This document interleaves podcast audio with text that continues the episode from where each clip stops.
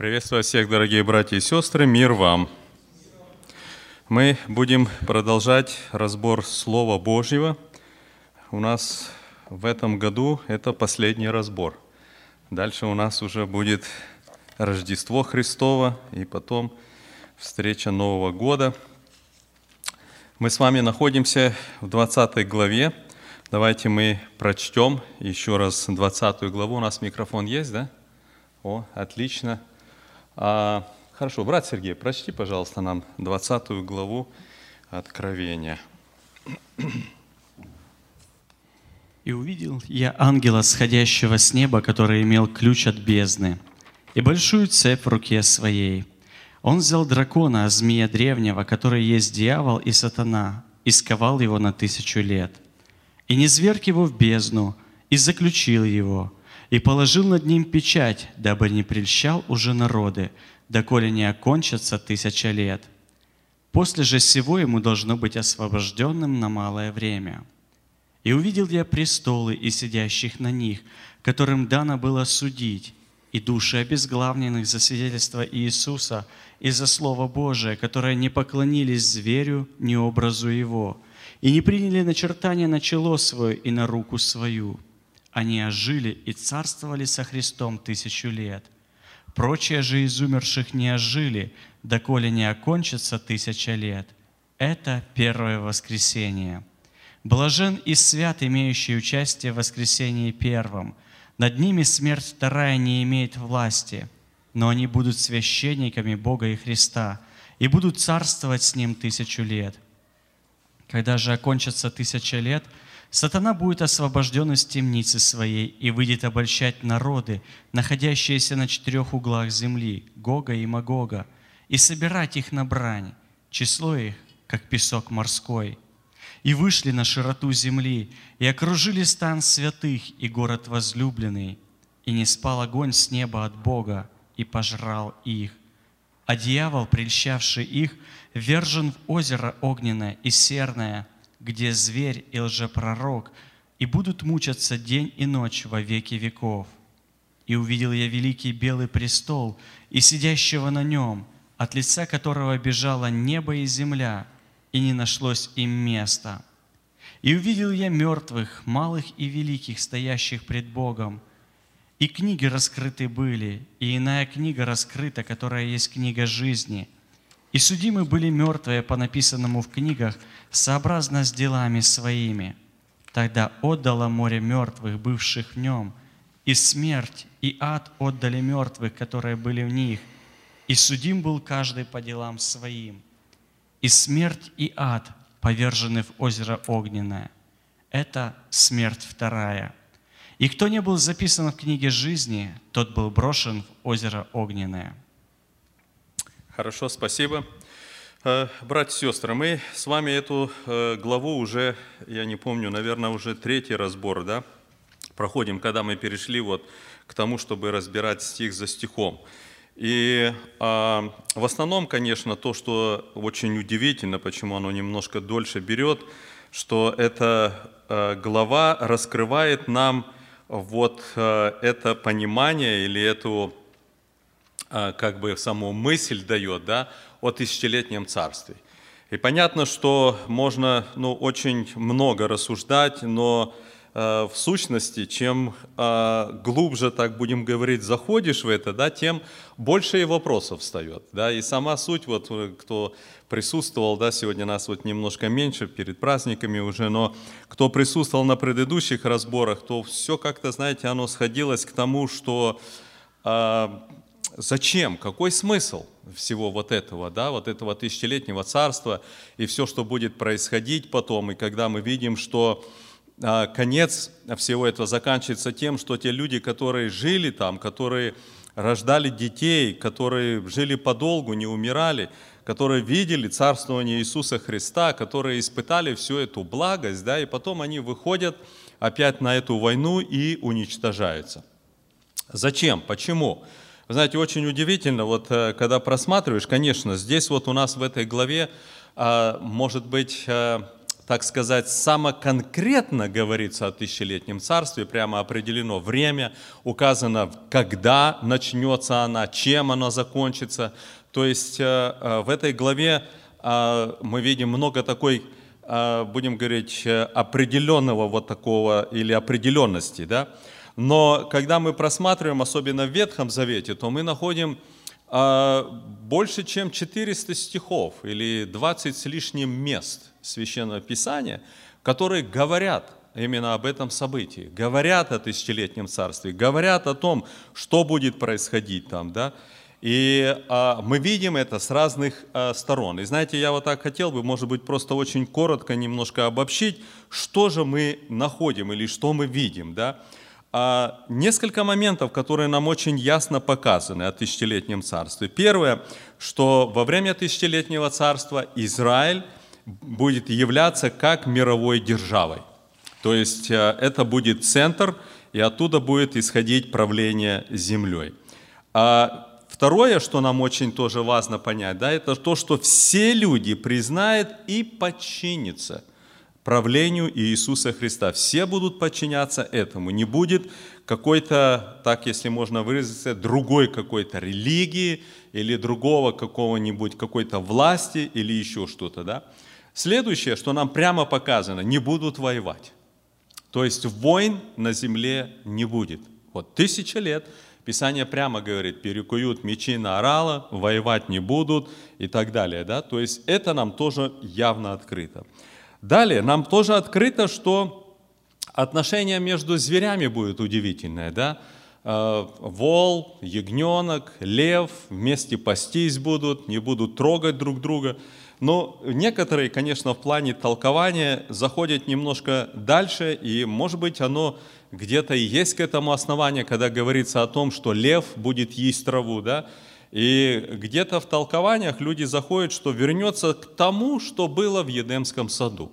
Да, мы знаем, что а, в пищу Господь дал животных или ну, мясо, так будем говорить, да, это уже после вот, э, грехопадения, после всего, да, и мы видим, как, как более такое, скажем, более конкретное а, а, описание, определение, как Господь на это смотрит, это уже в 9 главе Бытие мы читаем об этом, а 2 и 3 стих. Когда Господь и человеку говорит, что можете, я даю животных вам в пищу, да, но только не ешьте их вместе с кровью. Вот. Но а, встает тогда тоже такой вопрос, что если животные не будут э, э, уничтожать друг друга, и если их питание будет э, трава, то тогда некоторые, ну, как бы толкуют так, что, видимо, и люди вернутся к такому состоянию, как было вот в Едемском саду, тогда, когда не, не было употребляемое в пищу животные, мясо и так далее. Но это уже немножко где-то предположение. Но отношение зверей нам все-таки показано. Следующее, что нам показано, что Давид действительно будет царем и князем над всем Израилем. Это Писание нам говорит, показывает, и а, несколько мест. Это мы читаем и в Исаии, и в Иеремии, и в Иезекииле, и Осия. Да? То есть э, в трех, по крайней мере, книгах, в нескольких местах нам прямо показывается именно об этом. Следующее, мы тоже видим, что будет на самом деле – а особенно в израильском народе, да, будет чистота и посвященность Господу. Захария об этом говорит очень ярко, когда не будет позволять даже, чтобы кто-то говорил от себя что-то или пророчествовал, или еще что-то в этом плане. Да. И последнее, что тоже мы очень ярко видим, да, или, или предпоследнее, это то, что будет храм. И храм, мы видим, что он будет восстановлен еще, конечно, перед этим, но храм и храмовое служение – будет а, происходить. А, конечно, до конца нам это непонятно, если сам Иисус Христос будет на земле, и Он будет царствовать, будет возглавлять всю эту власть, то как будет происходить вот именно вот это храмовое служение. Но Иезекииля с 40 по 48 главу это очень ярко где-то описывает вот эту именно э, саму структуру храма и служения, которое будет происходить именно в этом.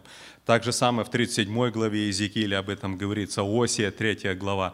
То есть мы видим именно вот э, э, описание а, непосредственно вот того, как будет происходить а, храмовое служение. И последнее – это то, что святые – это те, которые а, праведники, ветхозаветние, новозаветние – что они воскреснут перед этим, и они будут царями и священниками, и они будут царствовать вместе со Христом и будут управлять всей Вселенной, вот именно на протяжении всего этого времени. Об этом мы, конечно, больше видим уже в Новом Завете и в Откровении, когда Господь еще обращается к церквам, во второй и в третьей главе, мы читаем об этом в первом послании к Коринфянам, шестой главе, когда Господь говорит вот притчи о талантах, э, и в Матфея 25 главе, Луки о минах, когда Господь говорит в 19 главе. То есть все это дает нам описание, когда Господь прямо говорит именно, что так будет в Царстве э, Божьем, то есть вот в том, что произойдет, когда будет тысячелетнее царство. Невольно у нас, то есть вот эти вот вещи, друзья, те, которые мы конкретно знаем, Писание нам об этом говорит. Раскрывает вот эти, по крайней мере, 8, может быть, больше таких вот моментов, которые нам дают понять, как будет именно в этом тысячелетнем царстве, что там будет происходить. Вопрос, конечно, остается, зачем нужно это тысячелетнее царство? Если уже святые воскреснут, если они воскреснут уже в новом теле, если они уже будут всегда находиться с Господом, то есть э, то, что мы читали в Откровении 19 главе, наступил брак Агнца, то есть уже мы видим, что Господь, как Иисус Христос, соединился с искупленными, с возрожденными, э, с избранными, да, как мы их не будем называть, то стоит вопрос, зачем тогда нужно еще вот это тысячелетнее царство? И знаете, друзья, конечно, этот вопрос э, гораздо сложнее, я думаю, и много мы на нем уже вот останавливались, и я бы хотел, чтобы мы, я так, знаете, немножко просмотрел, как бы некоторые мысли как бы выделил, но я думаю, что нам надо просто принять то, что мы знаем. Больше, если нам не открыто, то нам надо просто двигаться дальше уже, да. Но что мы видим? Зачем? Во-первых, здесь мы видим Христа как победителя уже здесь на земле. Не просто в вечности, не просто как великий белый престол, не просто тогда, когда вокруг него находятся только избранные святые, а именно здесь, на земле, где продолжается жизнь, где очень много людей, где происходит много различных вот событий и все, да, здесь мы видим, что как бы вот, если так можно выразиться, вот эта вот первоначальная картина создания вот именно земли, творения Божия, когда, то есть она как бы приходит в исполнение. Здесь мы видим, что Христос как бы победитель, все равно вот стало так, как Он хотел. То есть мы видим Его здесь на земле вот в такой роли. Другое, что, знаете, тоже очень явно вскрывается, это скрывается испорченность самого человека. Вот, э, знаете, удивительно, что вот мы дальше будем смотреть, что когда сатана отпущен, да, вот после всего, что люди видели, и вдруг мы видим такое какое-то, ну, даже трудно объяснимое, да, что происходит, что люди опять восстают против Христа. То есть раскрывается как бы, знаете, вот глубина а, вот, этой самой, вот этого самого зла, да, которое вот э, находится где-то, вот как Господь говорит, что лукаво сердце человека, помните, через Иеремию пророка, и крайне испорчено. И часто мы где-то, вот говоря об этом, ну, как бы ссылаемся все время на то, что вот э, грехопадение, что сатана, а, что вот злые силы и так дальше, но помимо всего прочего, Господь говорит, что само сердце человека – да? И вот это здесь как раз-таки нам тоже где-то будет вот раскрыто в полной мере. Знаете, друзья, Господь, когда создал человека, то Он создал его по образу и подобию Божию. И вот это очень удивительно, что когда мы уже воскреснем, когда мы уже будем со Христом, помните, как Иоанн говорит в первом послании, в третьей главе, говорит, посмотрите, какую любовь дал нам Отец, чтобы нам называться и быть детьми Божьими. А потом он дальше продолжает и говорит, мы, говорит, еще не знаем, что будем, но, говорит, знаем, что когда увидим Его, будем подобны Ему. Вот посмотрите, друзья, какую высоту Господь приготовил для человека. Да?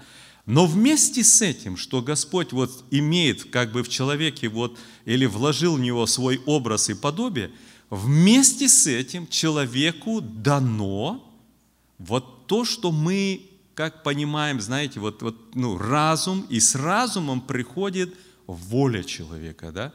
То есть вот, знаете, сегодня много людей спорят, да, вот до, до какой степени у человека есть воля, может ли человек что делать. Друзья, а вот присутствие разума определяет то, что у человека есть выбор, есть его воля. Хочу, не хочу, нравится, не нравится, буду делать, не буду делать. Конечно, где-то человек может по каким-то различным причинам да, подчиниться под чью-то волю, но это совершенно еще не значит, что внутренне человек как бы расположен или принимает. То есть вот испорченность человека, сама, само, само существование и саму вот эту глубину э, зла, который вот есть, да, это тоже открыто будет. А следующее, что будет показано, да, это будет непоколебимость вот именно царствование Христа, а, и даже, если так можно выразиться, да, даже когда вот сатана придет, то мы видим, что он будет ну, просто, а, а, знаете, ну, опровержен, да, то есть э, уничтожен полностью. То есть сила Христа будет показана, знаете, в, в сильно-сильной такой вот, в таком виде, в такой форме где-то, да. Вот. И, естественно, а, слава Божия, слава Божия будет по всей земле. Она наполнит всю землю. То есть вот именно это то, что показано. Для чего, почему вот это Царствие Божие. Что нам не показано, где у нас стоят вопросы, на которые мы не можем дать ответы, это больше заключено именно в тех людях, которые родятся здесь на земле. Будет ли для них спасение? Сможет ли кто-то противостоять обольщению дьявола, когда он пойдет обольщать народы в конце? Но вот тут, друзья, нам Писание ничего не говорит. Да? Поэтому здесь где-то мы приходим к тому, где, ну, в общем-то, должны и остановиться. Ну хорошо, теперь, знаете, пойдем, давайте дальше. Мы в прошлый раз прошли практически вот так вот седьмой, тронули вот так э, немножко восьмой, ну девятый они как бы вместе. Давайте я еще прочитаю седьмой, восьмой, девятый и пойдем тогда дальше. Когда же окончится тысяча лет, сатана будет освобожден из темницы своей и выйдет обольщать народы, находящиеся на четырех углах земли, Гога и Магога, и собирать их на брань, число их, как песок морской. И вышли на широту земли, и окружили стан святых и город возлюбленный, и не спал огонь с неба от Бога, и пожрал их. Но мы, друзья, уже говорили, что да, вот будет конец этого, этой, этого, этой, этого времени, этой тысячи лет. И потом нам Писание говорит, сатана будет освобожден из темницы своей. И, мы вы, и он выйдет обольщать народы, находящиеся на четырех углах земли. А какие вопросы тут у нас есть? Или мысли какие-то. Да, пожалуйста, сестра Люда.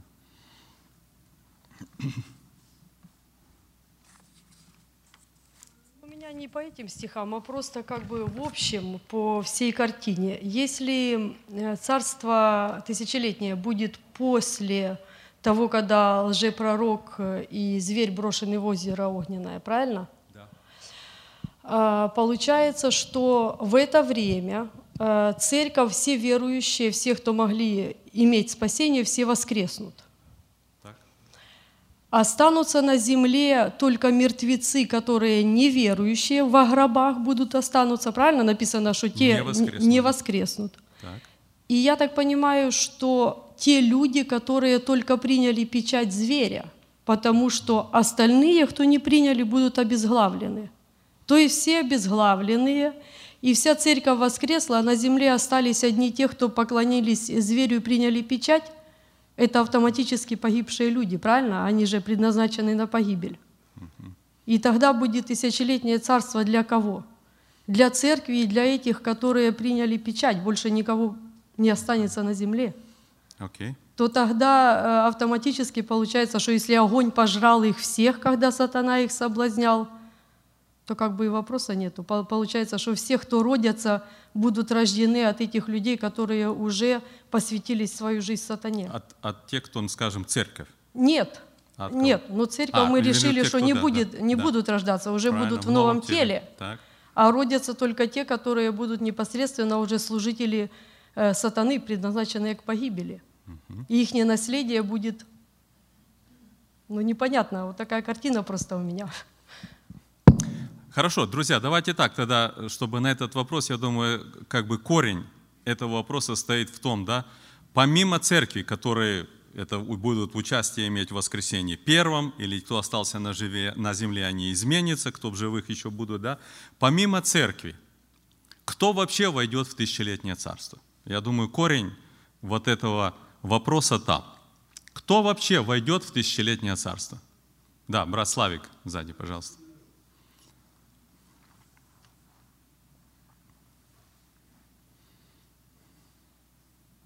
Ну, наверное, сказали уже израильский народ.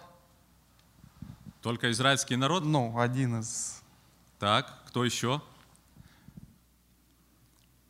Пожалуйста. Какие еще мысли? Да? Михаил, брат Михаил, минуточку. что, на- как написано, остаток израильского народа спасется.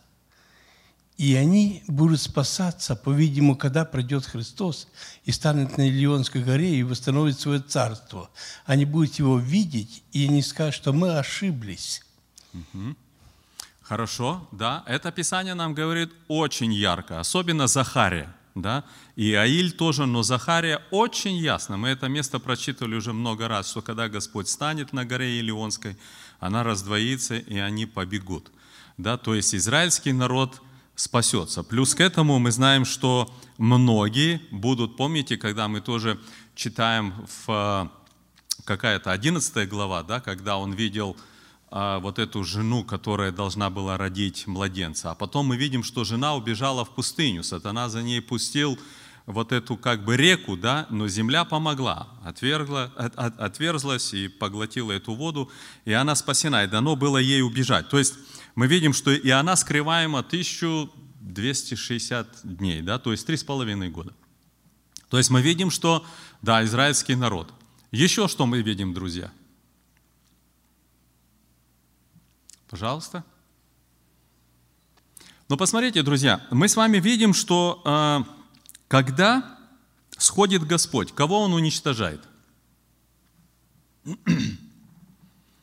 Кого уничтожает Господь, когда приходит вот э, в своем втором пришествии? Зверя и лжепророка бросает прямо в озеро Огненно. Это мы видим. Что еще? Кого уничтожает еще Господь?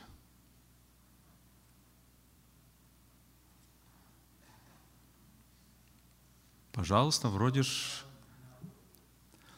Э, Пожалуйста, брат Володя, дайте трубку, этот э, микрофон, трубку. сказано, сказано народы, а, и а, мы, конечно, понимаем, что за всем этим стоит сатана, и потому что он как освобожденный. Э, Но здесь вот в седьмом стихе написано «число их, как песок морской».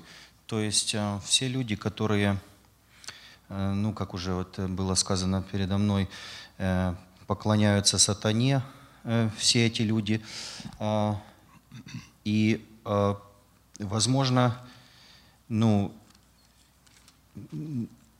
только я, я так понимаю, что только те люди, которые ну, не, не приняли Иисуса в свое сердце, только, только они как бы, и они, по сути дела, и являются вот этими вот последователями сатаны. И Господь их ну, поразит. Там, я так понимаю. Хорошо, хорошо. Еще какие мысли, друзья? Да, брат Петр, пожалуйста. Помню, прошлый раз, по-моему, так говорили вскользь, это уже самый вопрос похожий, что будут те воины, которые пойдут, как песок морской, воевать. Они будут уничтожены огнем. Но помимо этих воинов останутся жены, останутся какие-то дети. в своих местах, где они жили. Они же не выйдут на войну окружать Иерусалим.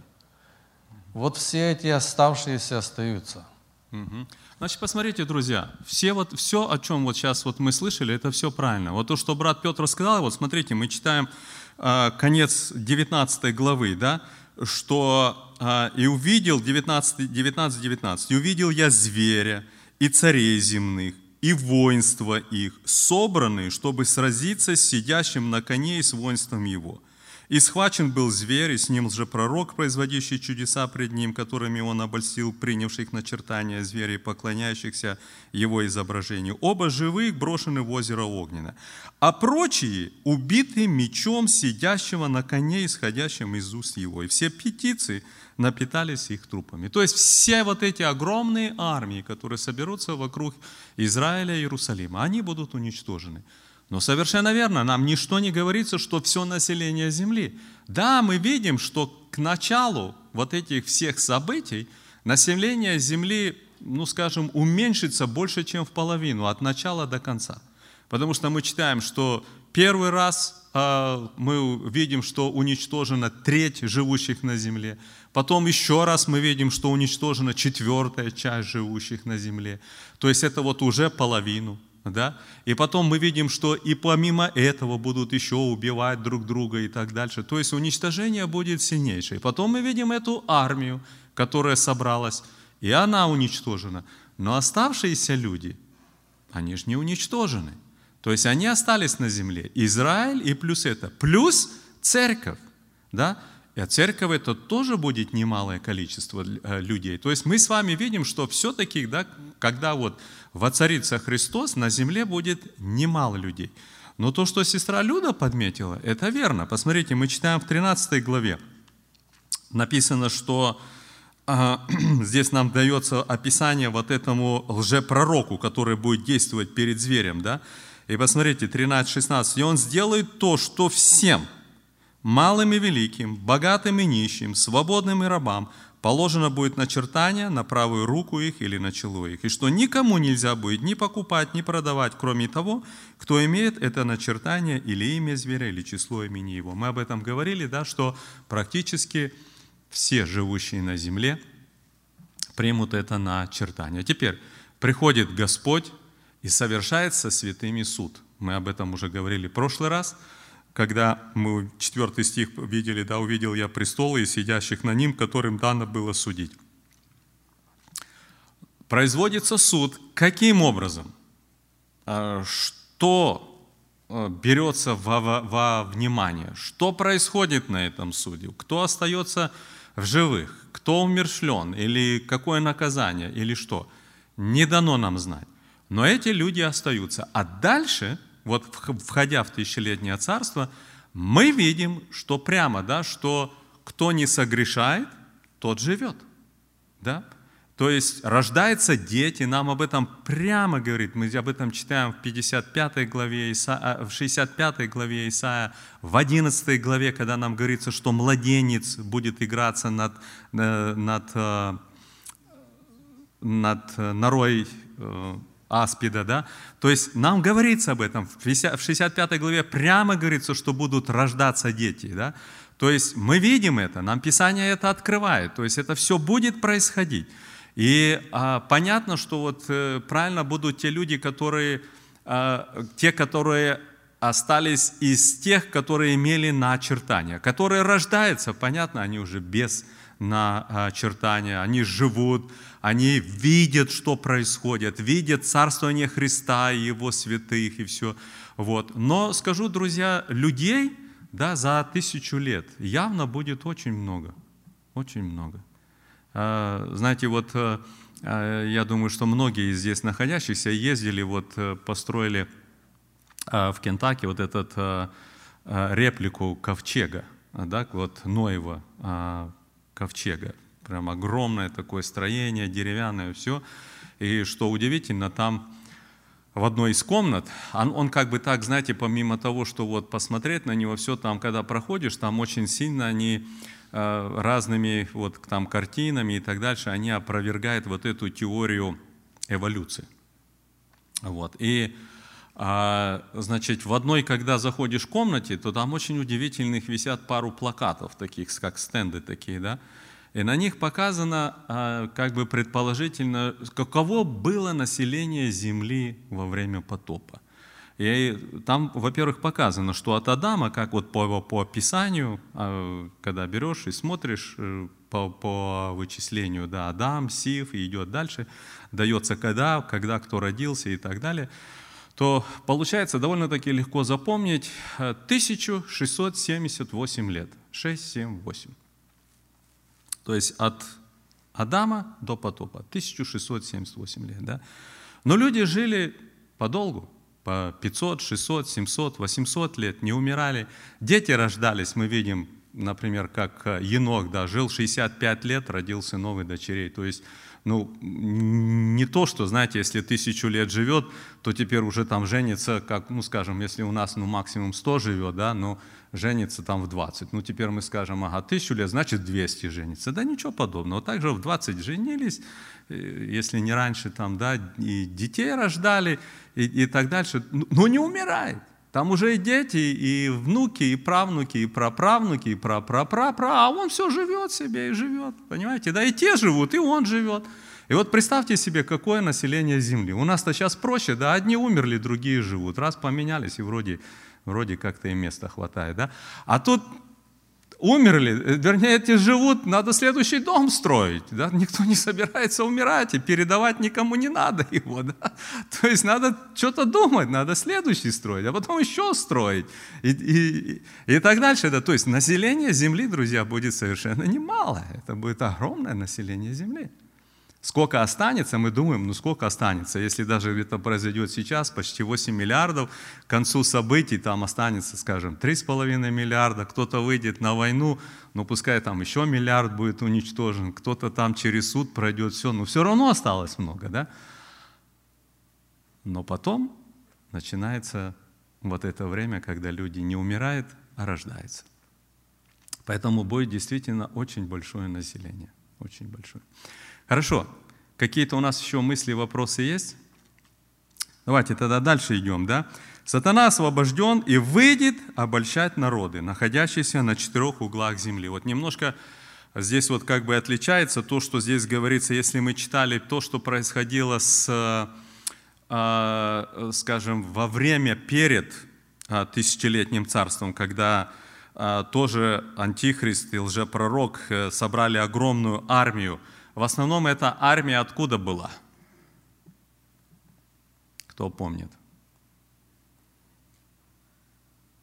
Откуда была армия, которая была собрана на то, чтобы сразиться с Господом возле Иерусалима перед тысячелетним царством?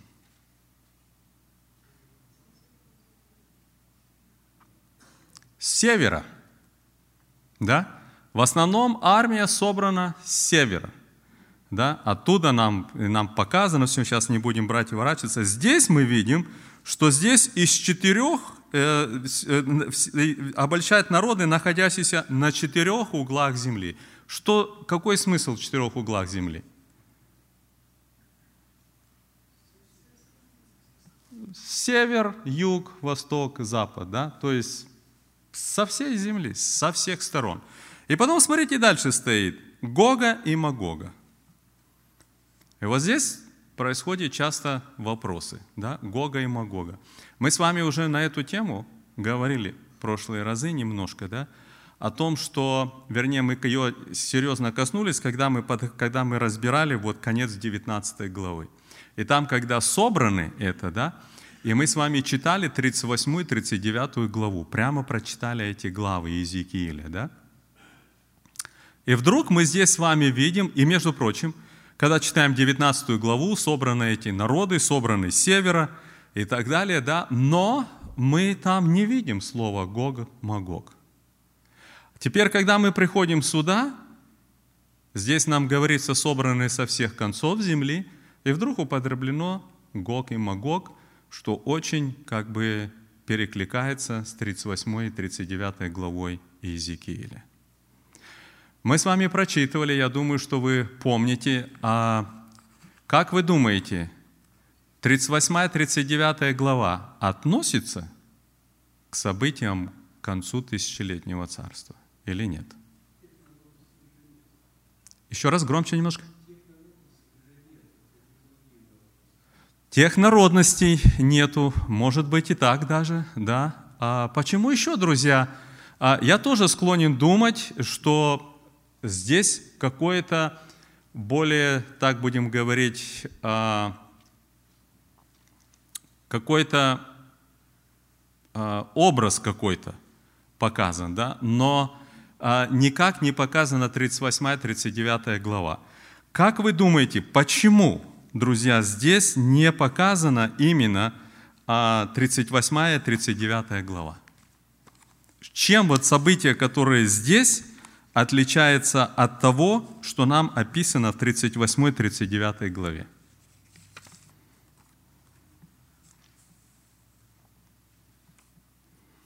Пожалуйста, какие у нас мысли? Чем заканчивается событие, которое нам вот э, описывается в 20 главе. Сошел огонь, пожрал, и дальше что? Что дальше происходит? Белый престол и озеро Огненное. Все. Что мы знаем, что будет происходить после поражения Гога и Магога? Когда мы читаем 38-39 главе. Сколько лет будут сжигать топливо? Семь лет будут жить. Сколько, как долго будут хоронить полчища их? Здесь, в земле, прямо на этой земле, в землю будут закапывать, хоронить. Сколько времени будет происходить захоронение? Семь месяцев. То есть это довольно длительное протяжение времени, как все это будет происходить. Мы ничего подобного не видим, что может произойти здесь, потому что практически здесь нам показано, сразу будет конец. На этом заканчивается. Дальше уже нету, и происходить что-то уже не может. То есть, посмотрите, у Иезекииля мы видим, что идут главным образом с севера – и состоять из представителей нескольких народов, как бы вот в этой битве. Да? Потом мы видим, что когда они уничтожены, то их хоронят 7 месяцев. Потом все это, а, а, все их вот, а, так сказать, оружие там, да, топливо, все это, оно будет использовано еще на протяжении 7 лет. То есть вот это то, что нам показывает а, Писания, да, здесь понятно, когда конец тысячелетнего царства, то ничего подобного быть не может. Заканчивается все. Тут сразу после этого великий белый престол, от которого бежала земля и небо. То есть это не может быть, да, явно показано. Тогда стоит, друзья, такой вопрос. Почему здесь употреблено слово, вот, эта, вот эта фраза «Гог» и «Магог»? Какие мысли? Какие мысли, друзья? Если это не то, что описано в Иезекииле, почему тогда такое выражение здесь употреблено?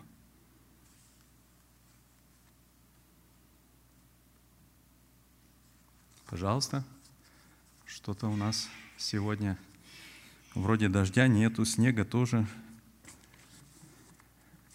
Что-что? Снег идет? Ну, совсем чуть-чуть. Пожалуйста, друзья, какие мысли? Почему это употреблено фраза здесь тогда? Не схоже с тем, что вот мы видим происходящее в 19 главе, не схоже с тем, что описано в 38-39 главе Иезекииля, и все-таки фраза стоит именно здесь, Гог и Магог. Я, друзья, знаете, так, ну, как бы такого какого-то прямого объяснения к этому не нашел. А, и чтобы где-то было конкретно указано, и более того, даже, знаете, я бы так сказал, даже очень интересно пронаблюдать то, что а, когда говорится здесь как бы о земле, да, четырех углах земли, потом запятая, Гога Магога, во-первых, в Писании, что мы находим, то Гог – это не земля. Да? Гог – это что? И не народ. Это князь. Это князь, который над кем? Да, над Магогом, князь Роша, Мишеха и Фувала в земле Магог. То есть мы видим, что Гог – это как бы, как бы князь, как человек. Да? Магог – это как местность, и вот эти народы, Рош, Мишех, а, Фувал, да, мы видим, что собирает он да, и идет на эту, на эту битву. Но сам по себе Гог – это не земля и не народ. Мы нигде такого в Писании вообще не находим. Магог, да, определено больше как вот, э, как вот местность какая-то и так далее, да, народность какая-то или еще что-то.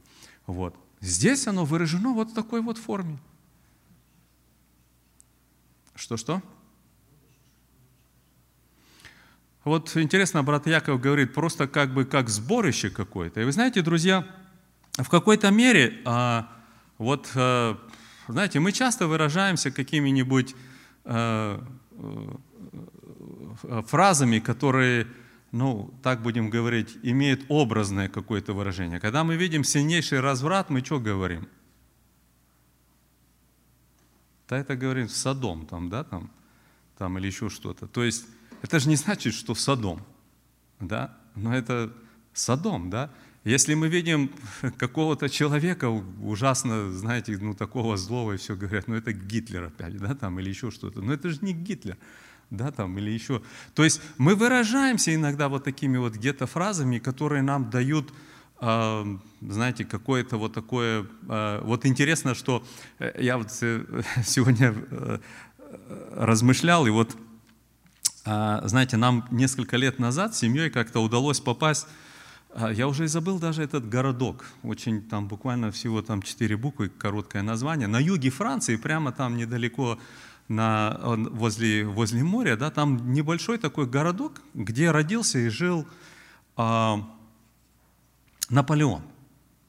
И там прямо в этом городе музей Наполеона, а, заходишь, э, мы даже удивились, такая очередь, чтобы в него зайти, это, это удивительно, знаете, там несколько этажей, и вот все там его там письма, одежда, там какие-то принадлежности, там все это, такая охрана кругом стоит, там, знаете, все это под, под стеклом и так дальше. Ну, удивительно. Ну что, ну, что еще более удивительно – а, мы, понятно, мы говорим ну, по-русски, по-английски, там, по, можем что-то, несколько слов по-украински как-то выдавить из себя, там, да, но, э, скажем, по-французски мы не говорим.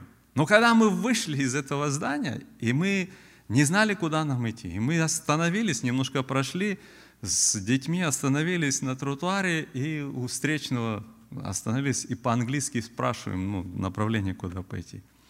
Женщина была, она нам показала – мы идем, идем, нету, остановились опять.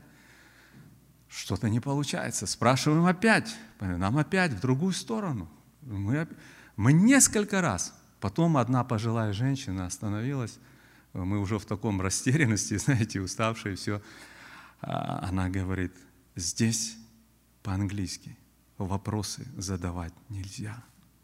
Говорит, вам никто не скажет, куда идти, если вы спрашиваете по-английски.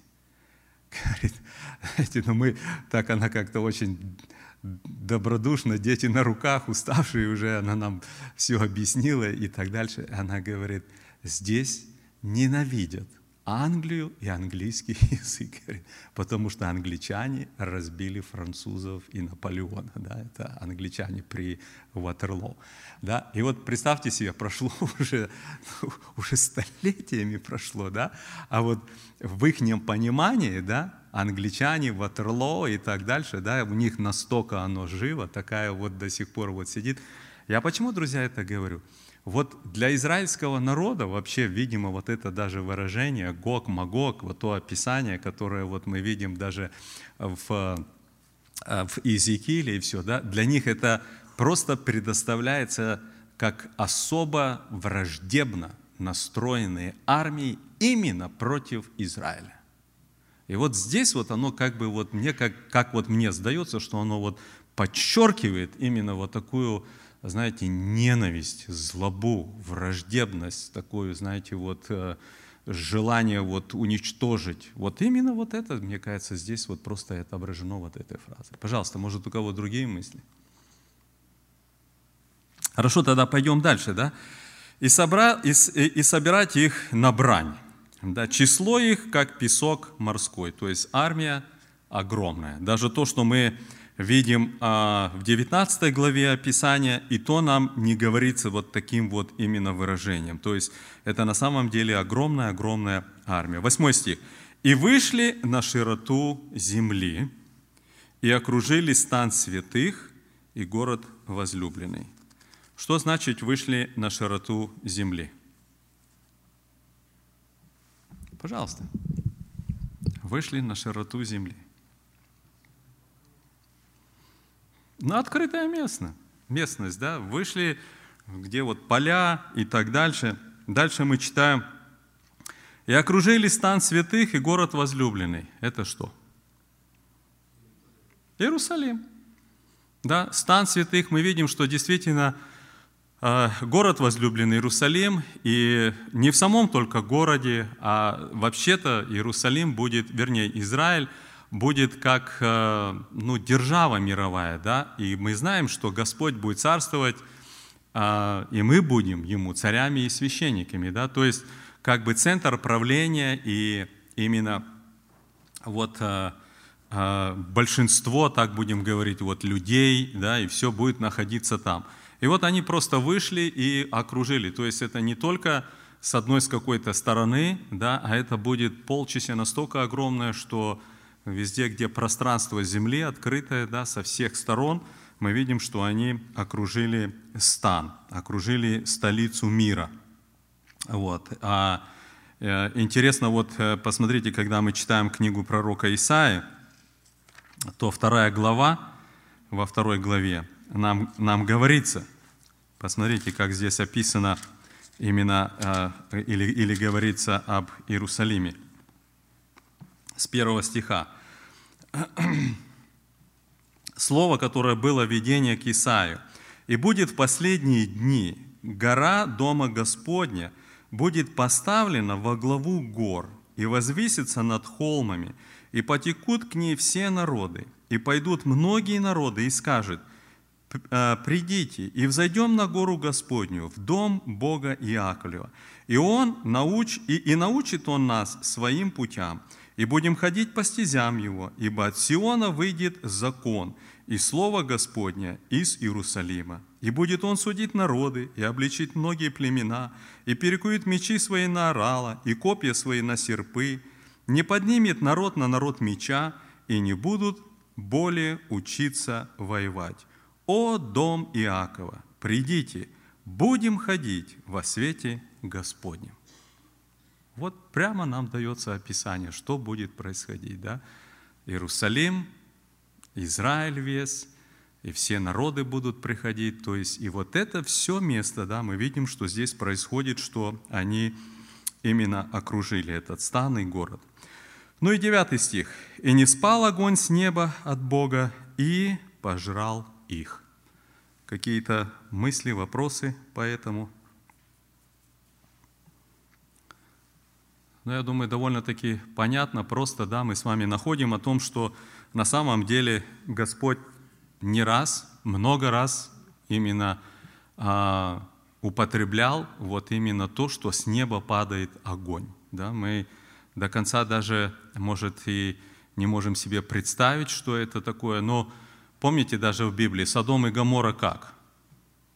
Тоже огонь, огонь с неба, да, был. Потом помните, когда например, когда а, приходили арестовать Илью, пятидесяток, помните, да, он сидит на, на горе, как они были уничтожены? Огнем, напис, прямо и написано, не спал огонь с неба, да, не какое-то там, не извержение вулкана, ничего, вот огонь с неба падает и попалил их, да, следующий пятидесяток опять, да, где еще мы видим вот такое вот тоже уничтожение огнем? Поближе уже, откровение. помните этих два пророка, которые будут пророчествовать, да? Если кто-то захочет им сделать зло или еще, да, они будут, не написано, не изводить огонь с неба. То есть у них будет власть такая, да, тоже вот так прямо с неба будет огонь. И вот здесь, опять-таки, а, мы видим, что и, и здесь, между прочим, когда мы читаем Иезекииля, 39 главу, она заканчивается там, что там будет землетрясение, как град такой, да, и огонь, то же самое, огонь тоже будет с неба, да. И вот здесь опять в конце тысячелетнего царства мы видим моментальное уничтожение. Просто огонь с неба и уничтожено. Хорошо, какие у нас есть мысли, вопросы по этим стихам до этого времени? Да, пожалуйста, брат Петр. У меня это выражение «не спал огонь с неба и пожрал их». Есть похожие, когда э, сошел огонь с неба и уничтожил жертву, которая была приготовлена, допустим, Илья. Я понимаю, она вся была взята, полностью жертва спалена в пепел. Вот здесь огонь не спал с неба и пожрал, я тоже понимаю, вроде все уничтожил. Что будут хоронить или кого будут хоронить? Вот такой вопрос. Что будет хоронить, когда огонь все пожрал?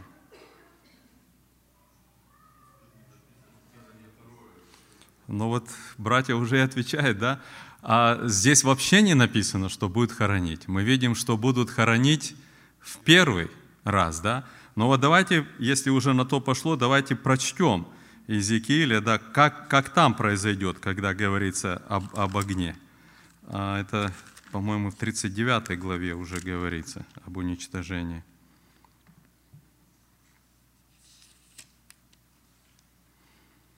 А, нет, я извиняюсь, 38 глава. Посмотрите, и по всем, конец главы, и по всем горам моим призову меч против него, говорит Господь Бог. Меч каждого человека будет против брата его. И буду судиться с ним, с ним моровою язвою и кровопролитием, и пролью на него и на полки его, и на многие народы, которые с ним, всепотопляющий дождь и каменный град, огонь и серу – и покажу мое величие и святость мою, и явлю себя пред глазами многих народов, и узнают, что я Господь». То есть а, здесь нам говорится о том, что да, будет огонь, но не говорится а, о том, что а, именно сожрет, как бы, или пожрет, да? Или посмотрите дальше, 39 глава, да? начинают ну, взять с третьего стиха. «Выбил лук твой из левой руки твоей, выброшу стрелы твои из правой. Пойдешь ты на горах Израилевой, ты и все полки твои, и народы, которые с тобой. Отдам тебе на съедение всякого рода хищным птицам и зверям полевым». То есть сами они, как бы трупы их останутся, да? Вот, на открытом поле пойдешь. «И пошлю огонь на землю Магог и на жителей островов, живущих беспечно, и узнает, что я Господь». То есть что-то будет связано с огнем, да? Но потом мы читаем, тогда жители городов Израилевых выйдут и разведут огонь, и будут сожигать оружие, щиты и латы, луки и стрелы, и булавы, и копья. Семь лет будет сжечь их. И не, и, и не будут носить дров с поля, не будет рубить и так дальше. Да? Ну и потом дальше 12-й дом Израиля в 7 месяцев будет хоронить их. То есть ну, здесь не написано, что огонь пожрал. А тут, хорошо подметил брат Петр, здесь написано «пожрал». И хоронить там уже ничего и никого не надо. Да, пожалуйста, брат Влад.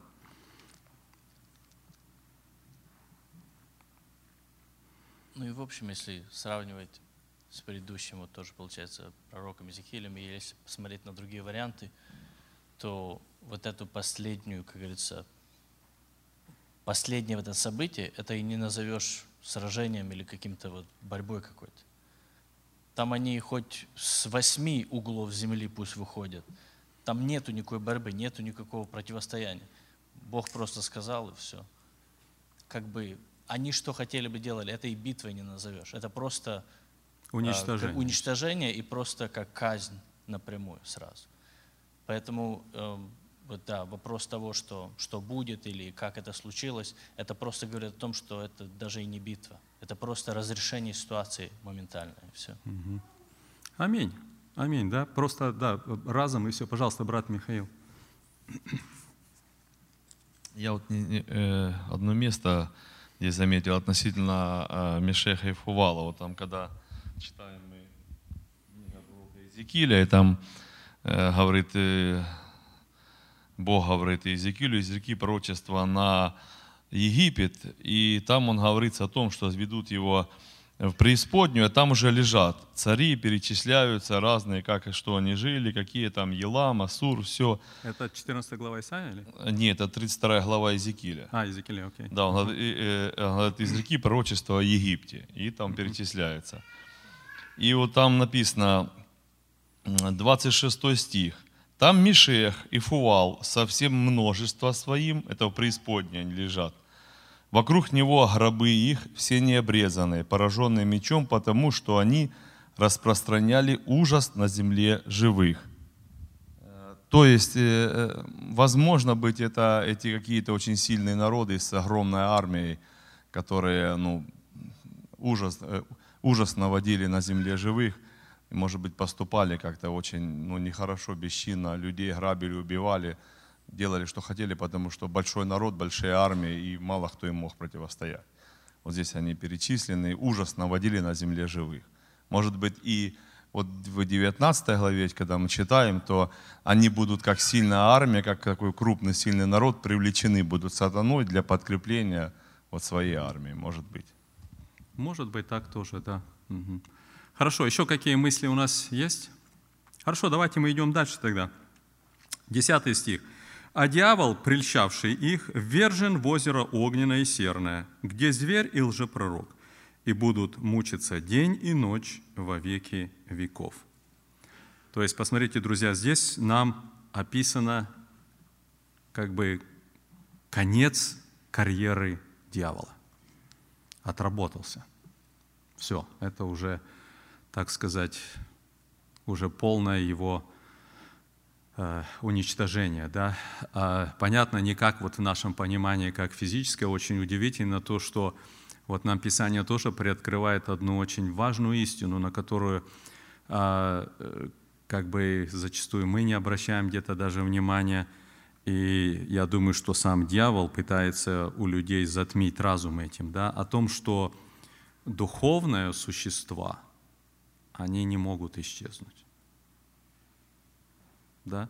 Вот мы видим, что конец брошен в озеро огненное, но не уничтожен. Да? Вот когда что касается физического состояния, там в теле что-то или что, да, огонь пожрал, там уничтожили, умер там или еще там что-то, да.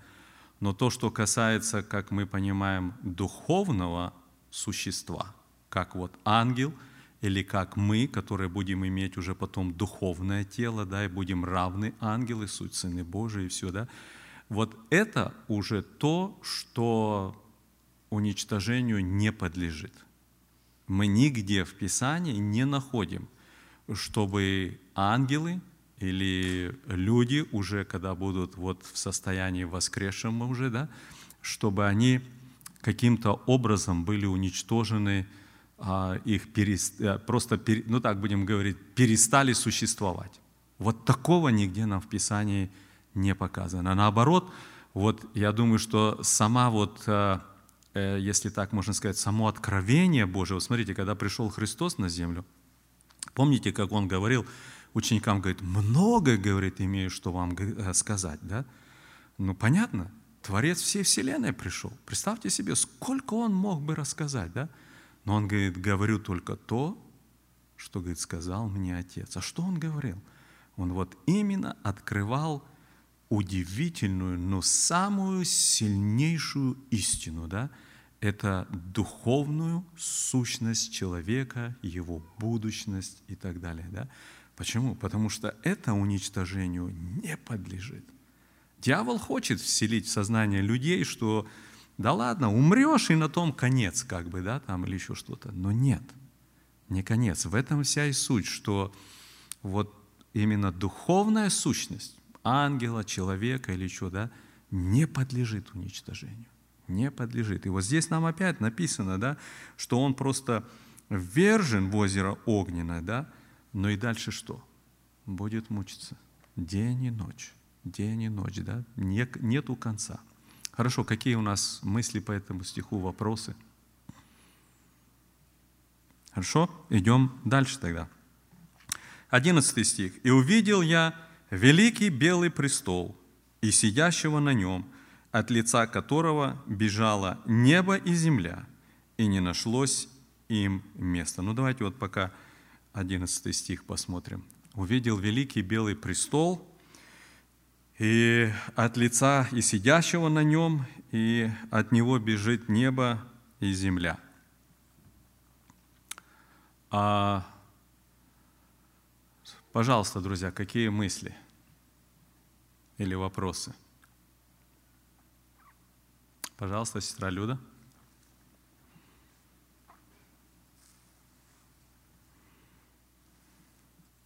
Интересно, где этот престол будет э, находиться, если от него и небо, и земля бежали? Ага. Вот хороший вопрос. Я тоже о нем сегодня думал, думал.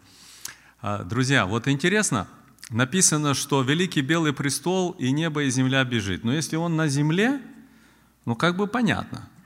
Да, все воскресли, собрались, стоит великий белый престол. Где этот суд происходит? Небо и земля бежит.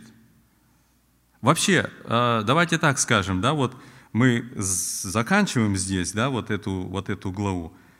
И а, что вообще нам дано понять о небе и о земле? Что с ними произойдет?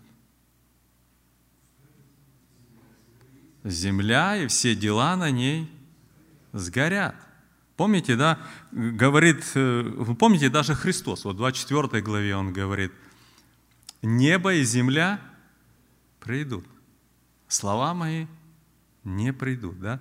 То есть небо и земля закончатся, как вот эти разные зеленые не хотят сохранить ее, да, какие законы там не издают, чтобы там не было э, похолодания, потепления, там еще там что-то, да, я помню, у нас как-то приезжал один брат, давненько уже был, да, и вот в среду тоже проводил такую хорошую беседу, все, и пожилые сестры у нас уже были, и вот одна из пожилых сестер, она, когда уже вопросы и ответы были, она поднимает руку и говорит, э, брат говорит, ну, конечно, какие вопросы у вас, да, вот он- она поднимает руку и говорит, брат, а что вы думаете о глобальном потеплении?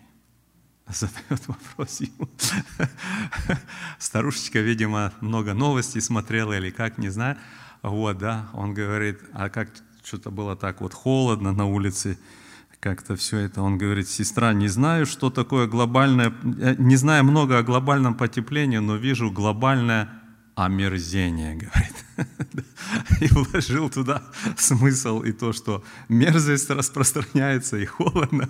Было как-то все вместе, да, так, говорит, глобальное омерзение, говорит, вижу, да. Но переживать о том, что будет э, там с землей или что, абсолютно нету никакого даже смысла, да. В конечном итоге нам Писание все равно показано, что земля, все дела на ней сгорят. И вот, между прочим, интересно а, тоже, что вот это второе послание Петра, третья глава, у нас там написано «стихии же, разгоревшись, разрушатся».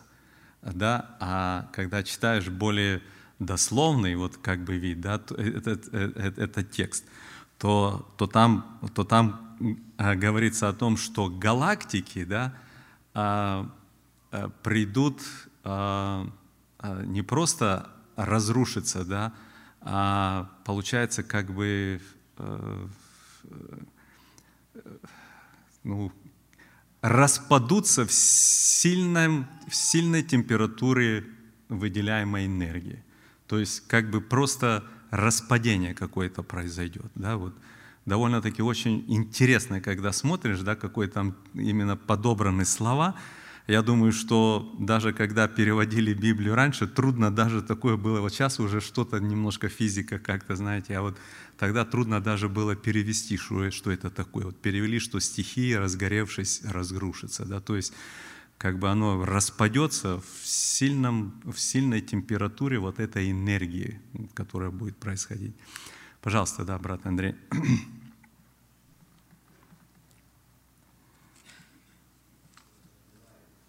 Исайя пишет, «И истлеет все небесное воинство, и небеса свернутся, как свиток книжный, и все воинство их падет, как спадет лист с виноградной лозы и как увядший лист со смоковницы. Да? То есть просто свернуться, как свиток пишет небеса. Да. То есть все это, друзья, будет уничтожено, да? А вопрос стоит тогда, а где же будет происходить этот суд? Он говорит, увидал я этот великий белый престол. Где это? А, пожалуйста, брат Михаил, да, тоже. Но мы о небе нам Библия тоже открывает частично. Апостол Павел восхищен был до какого неба? До третьего неба. А Бог, где живет, находится в неприступном свете. Поэтому нам с земли чуть-чуть не видно этого. Чуть-чуть. Да.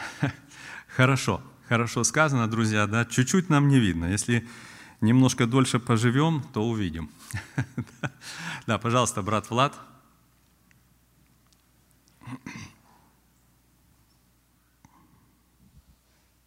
Как я смотрю на характеристику вот этого именно места, которое говорит, что бежало небо и земля, и не нашлось им места,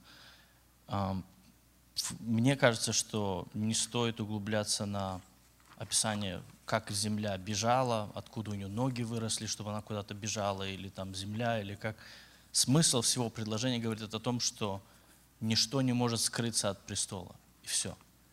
Как бы, а смотреть что значит земля, откуда, какая, или какое место им надо было искать или не искать, или в каком это было, на каком уровне, как бы это все не имеет смысла, потому что тут чисто аллегорично объясняется суть того, что перед Белым престолом ничего не может быть скрыто.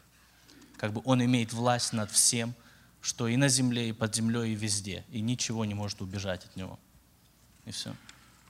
Хорошо, ну тоже такой вот смысл, что от э, этого, от сидящего, от лица сидящего на нем, да, а, ничто не могло а, скрыться.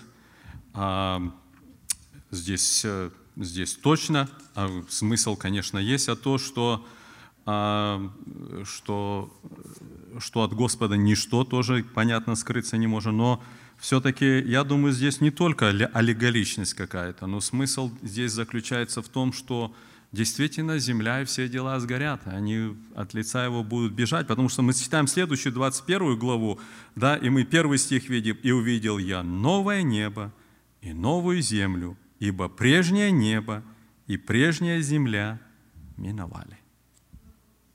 Это уже после суда, да.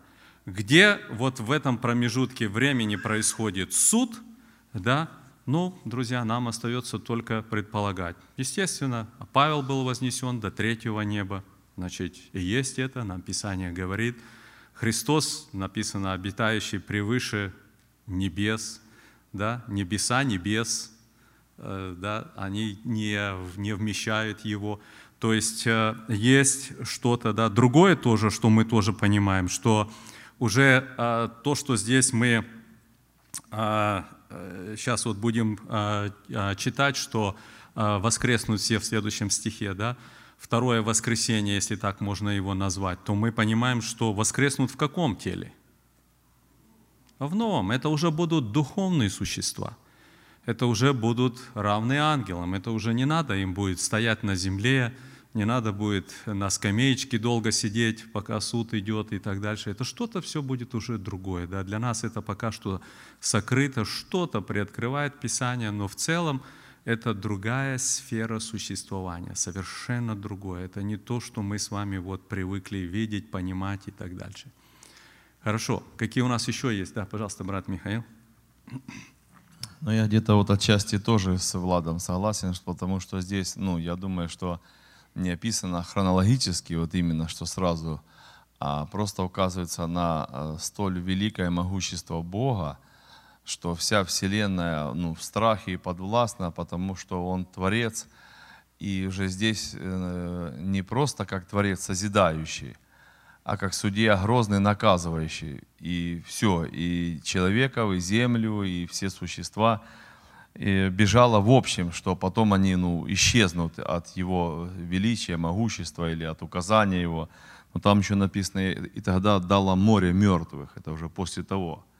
То здесь, скорее всего, что где-то вот убежали и дела все сгорят, это после окончания суда, когда каждый написано будет брошен в озеро Огненно, кто не записан, все, и окончательное уничтожение земли, ну как бы полное уже наведение порядка во всей вселенной вот э, рукой Божией, что уже все прежнее миновало, греховное, то наказано, кто был записан, к Богу пришел, и вот теперь новое небо и новая земля. Хорошо, хорошо. А какие-то еще есть мысли? Хорошо, давайте тогда идем дальше. Я думаю, здесь нам довольно-таки как бы понятно, да, вот этот великий белый престол, сидящий на нем. А, а, ну, хотя один такой вопрос, друзья, как вы думаете, кто сидит на этом престоле? Кто этот сидящий? Перед, перед Богом. Значит, посмотрите, друзья, а, Разные, конечно, есть где-то какие-то, э, где-то, ну, так скажем, мысли, все, потому что есть такие места, например, когда мы читаем Иоанна пятую главу, да, он говорит, что Отец не судит никого, а весь суд отдал Сыну. Да? То есть нам прямо где-то говорится об этом. С другой стороны, мы с вами тоже прекрасно понимаем, что а, Бог Отец и Бог Сын, да, и Бог Дух Святой – это тоже один Бог, да.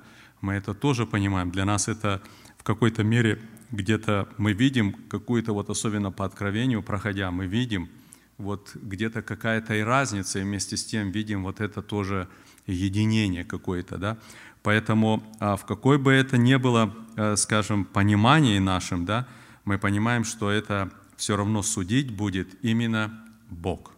Судить или это будет через Иисуса Христа проходить, либо это основную роль будет как Отец э, совершать это, да, но мы понимаем, что суд будет производить не, а, скажем, какая-то там э, какой-то совет, коллегия какая-то или еще что-то, да, сам Господь будет производить этот суд.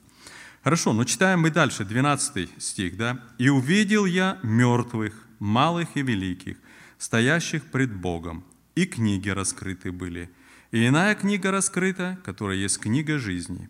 И судимы были мертвые по написанному в книгах, сообразно с делами своими. Тогда отдало море мертвых, бывших в нем, и смерти и ад отдали мертвых, которые были в них, и судим был каждый по делам своим. Но вообще-то такое сильное место, да, друзья, читаешь, и аж как-то аж мурашки по телу идут, да, вот будет, я помню, как-то немножко я эту мысль говорил о том, что когда говорится за тысячелетнее царство, о Христе, что Он будет царствовать, пророк Исаия говорит, да, что Он будет судить, 11 глава, не по ведению очей и не по слуху ушей, да, то есть как Он будет судить? Мы-то, наш весь суд сходится почему? Я услышал, и я увидел. Да? Вот если я не видел и не слышал, вот сейчас кто-то подойдет, меня ударит, а я такой хороший христианин, смиренный, улыбнулся и так простоял, так посмотрел и другую щеку подставил. Да? А, И вы все смотрите и думаете, ну вот это христианин. Да? А потом до конца дней жизни я так этому человеку и не простил. Так и не простил. Скажите, где я буду, в аду или в раю? В аду. Господь сказал, если не простите от сердца, то и Отец ваш Небесный не простит вам согрешений ваших. А перед вами я ни одного слова не сказал и в ответ не ударил. Идеальный фарисей. Идеальный фарисей. Супер. Выдержал, показал, и все в восторге. Вот такого брата надо, такого пресвитера, диакона и так далее, и так далее. А так не работает. И не будет работать. И на этом престоле как раз-таки все это вскроется. Все это вскроется. О каждом. О каждом. Вы знаете, друзья, вот хотелось бы обратить внимание, да, что здесь раскрыты книги. Что это за книги? Что это за книги? Громче, я слышу, говорят, но не слышно сюда. История жизни. Где, пожалуйста, брат Влад нам руку поднял. Сзади, брат Влад. Просто нам надо читать до конца. Ну, В конце написано «сообразно с делами своими». Получается, если мы говорим о делах и говорим о книгах, то это конкретно говорится о книгах, в которых записаны дела. Значит, получается, если это книги, и если это дела людей, то предположим, что на каждого человека была одна книга, да? На каждого мертвого, который был там, была одна книга. То в реальности это могут быть миллионы, миллиарды и триллионы книг таких. Но сверху этого еще раскрыта и определена еще одна книга конкретно, которая говорится как книга жизни. Получается, будет стоять какое-то сопоставление между книгами жизни людей и вот этой книгой жизни. Да, пожалуйста, брат Сергей тоже.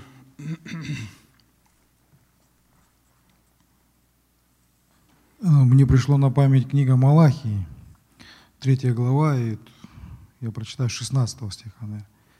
«Но боящиеся Бога говорят друг другу, внимает Господь и слышит это, и пред лицом Его пишется памятная книга о боящихся Господа и чтущих имя Его. И они будут моими, говорит Господь Савов, собственностью моей в тот день, который я соделаю, и буду миловать их, как милует человек сына своего, служащего ему. И тогда снова увидите различие между праведником и нечестивым, между служащим Богу и неслужащим Ему. Смотрите, друзья, пишется, пишется, да? А как вы думаете, друзья, о нас, как о верующих, книга пишется? И вот здесь на белом престоле она будет открыта и зачитана?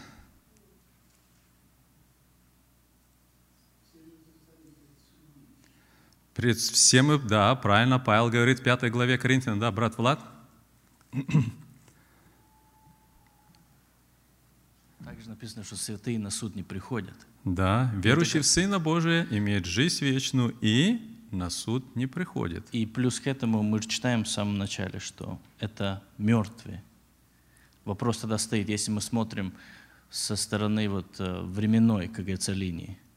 Мертвые — это те, которые остались, те, которые не были со Христом, те, которые не с Ним в данный момент, на этот период. Это, получается, все те, которые не Его. Тогда вопрос стоит, что эти книги как раз и описывают тех, которые не Христовы.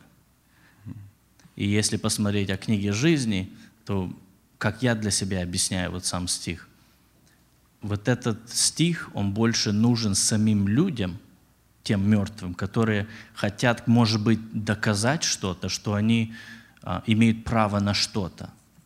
Но в реальности книга их жизни и то, что они прожили в жизни, и то, что они являются мертвыми, и то, что их имени нету в книге жизни, опровергает то, что они могут иметь какие-то притязания к тому, что они должны быть спасены.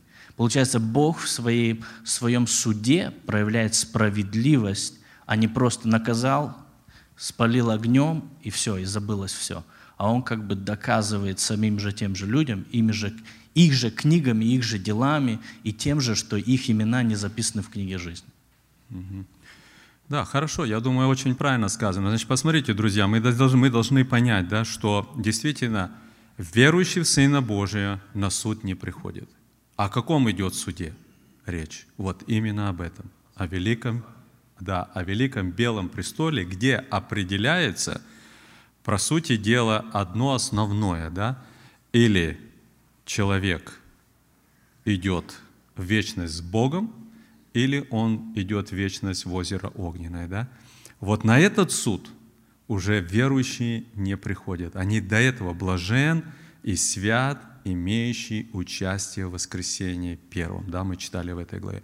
То есть здесь уже этого не происходит. Вот. Но что здесь происходит? Происходит суд над неверующими людьми. Открытой книги жизни, то есть наше присутствие тоже там будет. Да? И нам написано, и мы будем судить. Но наше будет, друзья, присутствие уже совсем в другом статусе, совсем в другом. Да? Не те, которые стоят и ждут определенного вынесения приговора какого-то, да? а это уже те, которые оправданы. И оправдание, опять-таки, друзья, да, мы должны очень ясно давать отчет. Вот здесь нам ясно показано, что судимы будут по делам. Но оправдание происходит, да, оправданы мы как? Верою через жертву Иисуса Христа. Наши дела уже, которые мы совершаем, будучи искупленными, оправданными, да, это уже идет для того, чтобы прославить Господа. Если где-то что-то не так, естественно, Господь за это взыскивает и так далее, но само вот это, будем говорить, определение, где находится человек, или в книге жизни, или нет, да, то это производится лишь только жертвой Иисуса Христа. Да? Кто принял? Опять-таки вопрос можно развивать глубокий, да, потому что многие сегодня говорят, я верю, а как Яков говорит, покажи мне веру из дел твоих, да, живут несоответственно, то есть о чем идет речь, да, и то, что мы коснулись, а сколько фарисеев, Господь, почему так сильно осуждал фарисеев? Почему так сильно осуждал, да? Потому что он говорит, что говорит, вам, говорит, хуже будет. Помните, как он говорил, обращался к Капернауму, э, к в да? Он говорит, вам, говорит, хуже будет в день суда, говорит, нежели, говорит, Содому и Гаморой даже. Почему? Потому что вы видите все, вы знаете, в вас явлена сила Божия, вы все понимаете, да? Но вы себя оправдываете лишь только тем, что я не пью, не, пью, не курю и не гуляю. И больше на этом и все, да? А то, что ты внутри, как он говорит, вы исполнены хищения, зависти, ненависти, злобы, ссор, разногласий и так дальше, да, всем это он говорит, что говорит? Это, говорит, дела плоти. То есть вот это вот, друзья, такое в кавычках фарисейское состояние, когда человек как бы сравнивает себя с тем, что он не совершает каких-то плотских грехов, и смотришь, и кается вроде бы и судить, как бы не за что, да? Но состояние такое, что из зависти Христа предали. Да как предали? Не на Пасху, чтобы не оскверниться, чтобы войти в храм, чтобы все было по закону красиво и правильно, да. Свои руки не приложили, привели его к Пилату. Сами никто палкой не ударил, да. Они говорят, Пилат, говорит, это сделал, да, и, и, и, и так дальше. А, а они ему кричат, ты не друг, кесарю, говорит, если ты, говорит, вот не убьешь его и так дальше. А сами, ну все нормально. То есть вот взять посмотреть со стороны закона, да как же их судить, да, там или еще что-то. Вот где страшно. Вот это вот ужасное да, положение. Но в реальности вот именно те, которые искуплены, оправданы, которые в сокрушенном состоянии перед Господом, да, вот здесь их уже, здесь их уже на этом суде, как, так будем говорить, в толпе подсудимых, их нету. А тут открыто. И знаете, друзья, еще коротко хотелось обратить внимание на то, что, как вы думаете, а, какая-то разница, какая-то кому-то будет легче, кому-то тяжелее, или всем одинаково будет?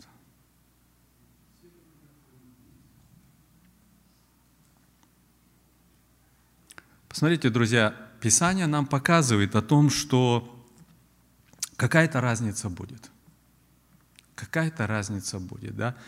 А, значит, вот почему и говорится, что судимы были сообразно с делами своими. То есть здесь уже будет э, э, и конец тоже судим был каждый по делам своим. Это то, что вот и Христос, я говорил, да, об этом а, он говорит и, и неоднократно, что говорит, кому-то будет легче в день суда, говорит, отрадней, другим будет хуже, да.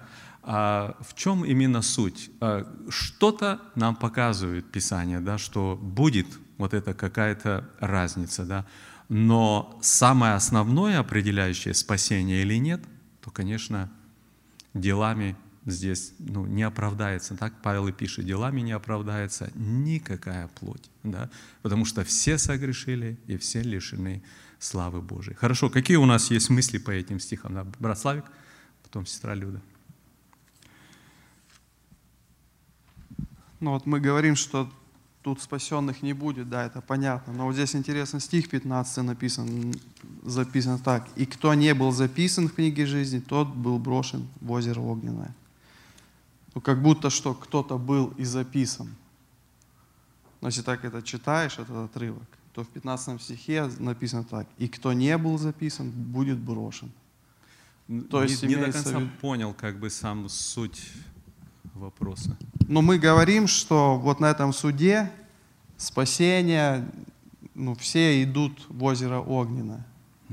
Вот. А в 15 стих здесь написано, и кто не был записан в книге жизни, тот был брошен в озеро Огненное. То есть, если, ну, как читаешь, то как будто кто-то, значит, был записан или нет. Зачем этот стих? Для чего? Окей. И раскрыта была книга жизни. Для кого она была раскрыта? То есть для Бога, что Он проверяет, чтобы не ошибиться. Он же знает, кто идет куда. Или это чисто для людей, как бы показать им, что вы не записаны здесь. Пожалуйста, какие у нас мысли по этому поводу? Братья, сестры. Ну, посмотрите, друзья, как я, например, себе понимаю это, да, что, давайте так скажем, кто и как может оказаться в книге жизни? Вот мы через Откровение пять раз уже брали и, и упоминалось об этой книге жизни, да, но кто и как оказался в книге жизни?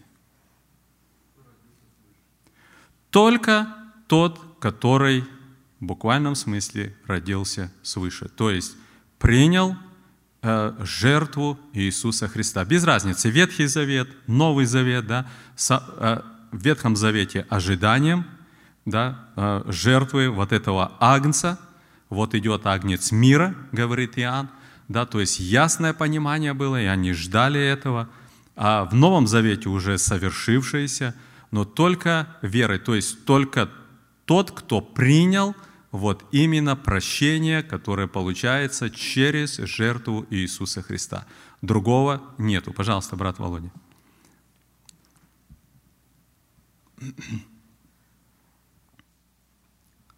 Вот этот вот 15 стих, а, мне кажется, ну, на тот вопрос, а, для кого была, была открыта книга жизни, для, для этих судимых или для Бога, мне кажется, вот этот 15 стих, он просто как такой вывод из э, вс- всего вышесказанного, просто как вывод.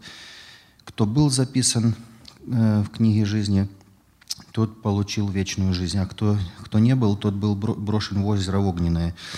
И еще такой момент, такие мысли, вот э, создается такое впечатление, что э, тот, кто больше грешил как бы на земле, ну, больше зла делал, допустим, ну, как Гитлер там или другие какие-то там, а, а, ну, какие-то очень злые люди, допустим, то создается такое впечатление, что они, когда ну, при суде Божьем, что они вроде как получат более такое сильное наказание, а те, которые как бы немножко э, как бы были вроде плохие, ну не такие, но их имена все равно не записаны в книге жизни, то создается впечатление, что, что эти люди как бы э, меньше будут как бы мучиться. Но мы видим в том, что итог, все они брошенные в озеро огненное. Там плач и скрежет зубов, да. И, а, мне кажется, там будет одинаково, ну, без разницы, э, мало ли там был он злой на земле или очень много он был злой. Э, и еще такой момент, что ну, здесь же э, те люди, которые жили, а потом умерли, да, и душа, она же сама по себе э, не умирает, а получается, что мы привыкли, люди, что чувствуем какую-то ну, боль, допустим, в теле, что, ну, например, если пальцы в двери зажать, да, то больно очень, как бы какие-то такие вот мучения. А здесь вот получается, что тела вроде как нету, но когда они брошены в озеро Огненное, все равно какие-то будут мучения, эти постоянные, какие-то душевные мучения, которые ну, никогда не прекратятся. Ну, иногда на работе там музыку кто-то слушает, ну, там, неверующую какую-нибудь такую тяжелую музыку слушает, и ну, бывает такое, что уже себя деть некуда уже как бы. То есть, и, э, ну, это один день там или два дня, и уже, уже, уже кажется такие мучения как бы. А, если посмотреть на вот это все дело, это все вечно будет, и вот это душевные вот эти боли и страдания, это все как бы и все это определяется на пути, когда мы сейчас живем. Ну, Выберем ли хорошо, друзья, да, э, где-то, может быть, э, может быть и понятно до конца, нам где-то все не открыто, но однако, вот смотрите, Матфея 11 глава говорится, «Говорю вам, Тиру и Сидону отраднее будет в день суда, нежели вам. И ты, Капернаум, и так дальше, говорю вам, что земле Содомской отрадной будет в день суда, нежели тебе». То есть э, я понимаю, что есть тоже где-то понимание, что это не отраднее будет в озере огненном, а отраднее, когда будет идти суд. Ну, суд быстро пройдет, да, а озеро это вечное, да. Вот, то есть где-то разные тоже. Но написано, что будет какая-то разница. А потом посмотрите, Луки 12 глава, Господь говорит, раб же тот, который знал волю Господина и не был готов, бед будет много, а который не знал и делал достойное наказание, будь будет меньше. То есть будет определяться по знанию и по делам. То есть, если кто знал и делал, больше. Если кто-то делал что-то по незнанию, то есть нам Писание показывает. И более того, знаете, друзья, Господь справедливый, судья а, справедливый. Те, кто не, а, не, не были оправданы жертвой Христа, понятно, что они не будут а, э, в, в книге жизни. Но вот что там будет происходить, нам немножко все-таки приоткрыто. И показано, что какая-то разница, но все-таки существует. Да, брат Сергей? Хотел бы вернуться к этому вопросу, который вот перед этим задали насчет того, вот книги жизни, почему там книга жизни зачем там книга жизни. И вспомнил вот это место, которое записано в Евангелии Матфея, 25 глава, когда вот э, там написано 32 стих, «И соберутся пред ним все народы, и отделит одних от других, как пастырь отделяет овец от козлов, и поставит овец по правую твою сторону, а козлов по левую». И там интересно, она заканчивается вот будет вопрос задаваться, ну а почему те вошли, а мы не вошли? Почему не это? И заканчивается эта глава, и пойдут сии в муку вечную, праведники в жизнь вечную. Когда и где будет это событие? Вот если оно будет у Белого престола там, то там будет это разделение, да? Все равно что Библия говорит, что это разделение где-то будет. Когда вот отделит одних от других. И вот там оно же как, как будет это? Те, кто записаны в книге жизни – и тех, кто не записаны в книге жизни. Вот тех, кто не записаны в книге жизни, они будут действительно судимы по своим делам и будет наказание. Тех, кто записаны в книге жизни, уже суд суда не будет над ними, их уже отделили. Правильно, вот это вот момент, когда вот книга была раскрыта, и тех, кто не были записаны в книге жизни. Да, мы как раз на 25 главу на одном разборе много уделили времени. Или она относится именно к Белому престолу, или относится к событию, которое перед тысячелетним царством. Да, к какому именно времени, к какому суду она определена. Ну давайте, э, давай, брат, брат Яков, да, я просто хочу, чтобы мы уже закончили эту главу. Здесь нам осталось уже, мы 15 прошли, еще 14 и все, да. Пожалуйста, брат Яков. Э, Если мы понимаем так, что церковь, э, она будет со Христом на этом суде, и будем судить всех вот этих вот людей, я так понимаю, что, может быть, может быть, это те люди, которые вот э, после, которые э, рождались во время тысячелетнего царства, которые вот э, были рождены от этих, которые были приняли начертания и так дальше. А дети, вот как уже и говорили, что они что, как бы чистые, они не были осквернены этим всем. И вот как раз ну, получается вот тут вот такая вот каша. Их нужно отделить.